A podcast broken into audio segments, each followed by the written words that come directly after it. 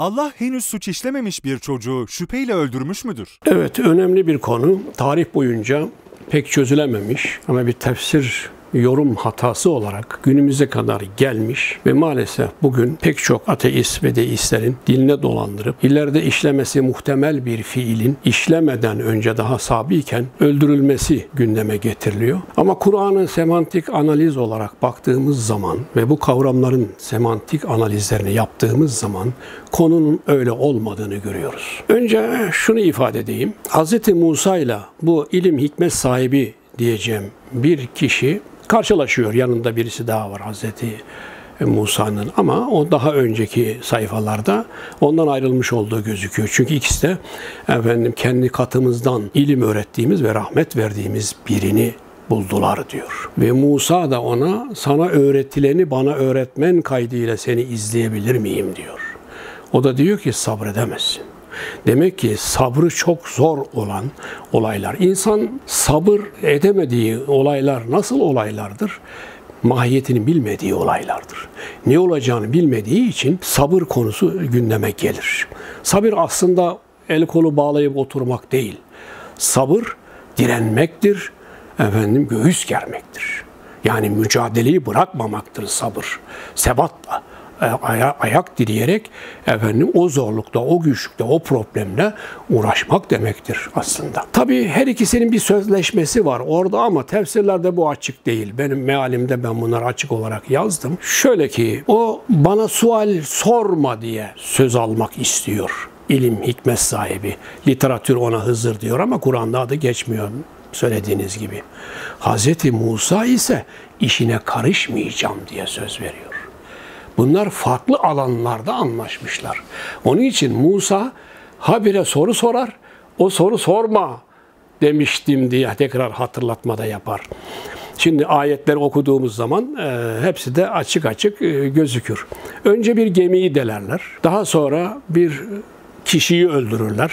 Bunları açıklayacağım için henüz teferruata girmiyorum. Ondan sonra bir duvarı doğrulturlar yetime, iki yetime ait bir duvarı doğrulturlar. Şimdi hepsini de soruları var. Gemiyi deldiklerinde diyor ki halbuki gemiyi onlar yapılan yorumlara bakarsan ücret ödemeden alınmış gemiye. Yani böyle bir ikrama karşılık gemini delmek, tahtasını kırmak, orasını burasını yarmak, su al almasını sağlamak pek de hoş bir davranış değil. Onun için çok ayıp bir şey yaptın diyor. O da ben sana sual sorma demiştim diyor. Sonra efendim birisini öldürüyor. Bu affedilmez bir şey yaptın diyor.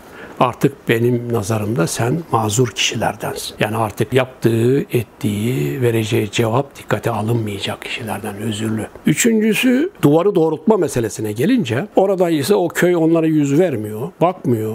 Misafir etmedikleri halde bunlar tutuyor o orada bir yıkık bir duvarı yeniden e, tamir ediyor, ayağa kaldırıyor filan. Tabi Hz. Musa bütün değerlendirmeleri bir şeriat sahibi, bir peygamber olarak hukuk açısından bakıyor. Yani gemiyi deldiklerindeki sorduğu soru, birisini öldürdüğünde sorduğu soru, duvarı doldurduğunda sorduğu soru hep hukuki temelli sorular. Mesela gemiye deldiğinde sorduğu soru diyor ki yolcular batırmak için mi deldin? Yani amelinin gayesini, fiilinin gayesini öğrenmek istiyor. Ondan sonra delikanlıyı işte öldürdüğünde, bir kişiyi öldürdüğünde sorduğu soru da affedilmez bir şey yaptın. Kısasa kısas da yok. Yani öldürülecek bir gerekçe de olmadığı halde rastgele birini öldürdün şeklinde soruyor ki bu hukuki bir sorudur. Duvarı yaptığında da isteseydin ücret de alabilirdin diyor. Yani bu ücret nedir? Bir çalışma, bir emek karşılığı bunun ücretin talep edilir. Bunlar hep hukuki konulardır. Ama o Hızır dediğimiz kişi ilim hikmet sahibi meseleyi bu açıdan bakmıyor. Meseleyi tamamen farklı bir açıdan bakıyor ve yorumlarını veriyor. Gemiyi deldiğinde diyor ki, gemiyi deldiğinde denizde çalışanlara ait bir gemiydi. Ama arkalarında diyor her sağlam gemiye el koyan zalim bir hükümdar vardı. Gemiyi kusurlu kılmak istedim diyor. Hz. Musa'nın böyle bir bilgisi yok ki ama bunun bir bilgisi var. Yani aslında gemiyi, iş yerini, gemiyi bir iş yeri olarak düşünürsek sahiplerine iade ediverdi. Onlar ona onları bedavaya gemiye almalarına rağmen altında kalmadı. Geminin ellerinde kalmasını sağladı. Çünkü zalim gittikleri yerde zalim bir hükümdar bütün sağlam gemiyi. Bu deliyor ki ya bu delik su alıyor bunu bırakın deyip gemiyi onu tamir ederler yine kullanırlar. Fakat bunu söylerken diyor ki ve erettu en aibeha kusurlu kılmak istedim. Ama erettu fiili kullanıyor. Ben istedim. Diğerini öldürünce yani bir kişiyi öldürünce de diyor ki bunların anası babası mükmündi. Bu ise onları tuğyana ve isyana sevk ediyordu. Ve ondan sonra diyor ki da bundan daha hayırlısını vermesini istedik. Ve eretna en yubdilahuma hayran minhu. Bundan daha hayırlı evlat vermesini diledik diyor. Burada çoğul kullanıyor fiili. Öbüründe ise tekil ben istedim biz istedik diyor. Şimdi orada bunun gulam kelimesi geçiyor. Gulam kelimesi genelde hizmetçi manasınadır. Erişkin manasınadır ama burada çocuk manasını veriliyor.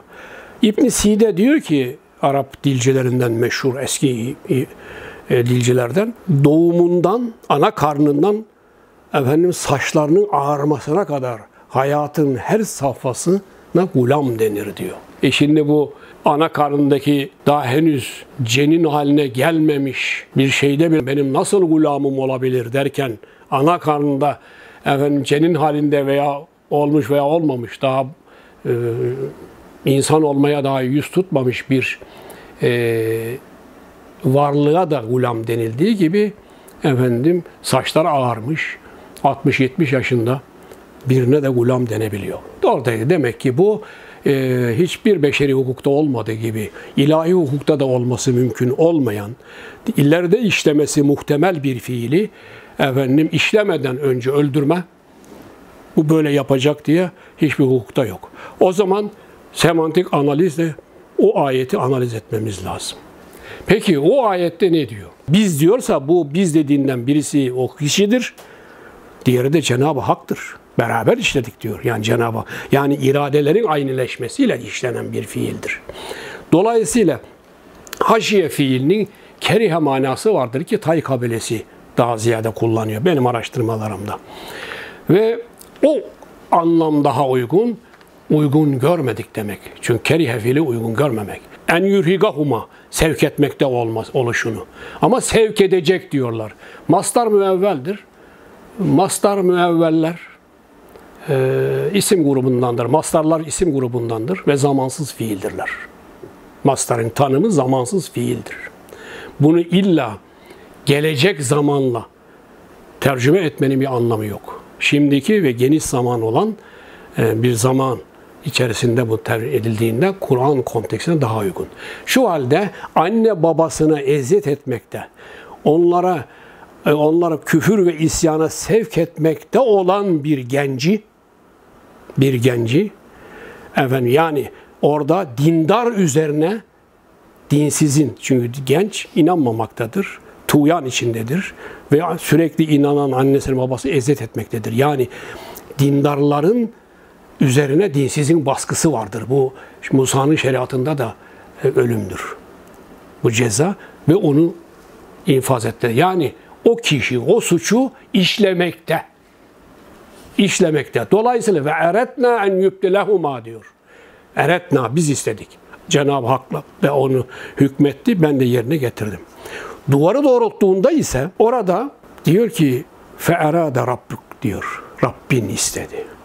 Çünkü neden? Babaları salihti. Ayeti oradaki sureleri ben bütün hep Arapça okuyarak vakit geçirmeyelim diye bunları şey yapıyorum, Türkçeleri söylüyorum.